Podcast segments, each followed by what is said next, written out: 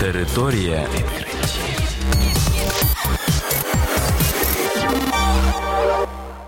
Це програма «Територія відкриттів. Кілька слів про новітнє та надзвичайне». І я, ведучий Богдан Нестеренко. Вітаю вас, шановні слухачі.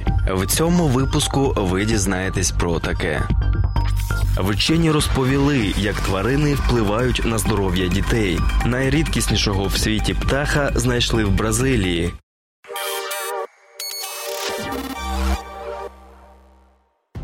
Діти, які живуть у сім'ях з домашніми тваринами, зокрема кішками та собаками, рідше страждають від алергії на шерсть і пилок. При цьому, що більше вихованців, то краще.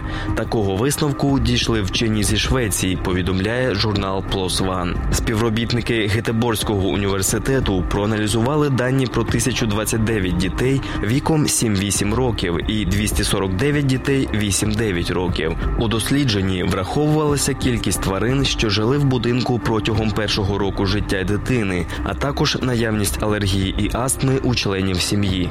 Серед дітей, у будинку яких не було жодних тварин, з алергією зіткнулися сорок вісім - сорок дев'ять відсотків. Діти, діти з однією твариною страждали від захворювання в тридцять п'ять - сорок три відсотки випадків. Двоє дітей, у сім'ях яких було п'ятеро улюбленців, виявилися абсолютно здоровими.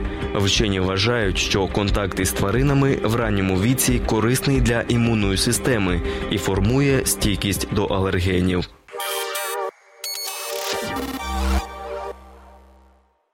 Бразильські вчені виявили одного з найбільш рідкісних на планеті птахів, повідомляє Science Alert. Йдеться про птаха Топаколо Штреземана, який вирізняється незвичайним співом. Зазначається, що в світі залишилося всього кілька особин цього виду птахів. Топаколо Штреземана були вперше помічені в тисяча вісімсот тридцятих роках. Рідкісний птах середнього розміру з довгим хвостом і характерними щетинками на лобі.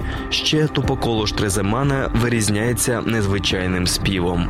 А на цьому програма «Територія відкриттів» підійшла до кінця. До нових зустрічей. Територія відкриттів.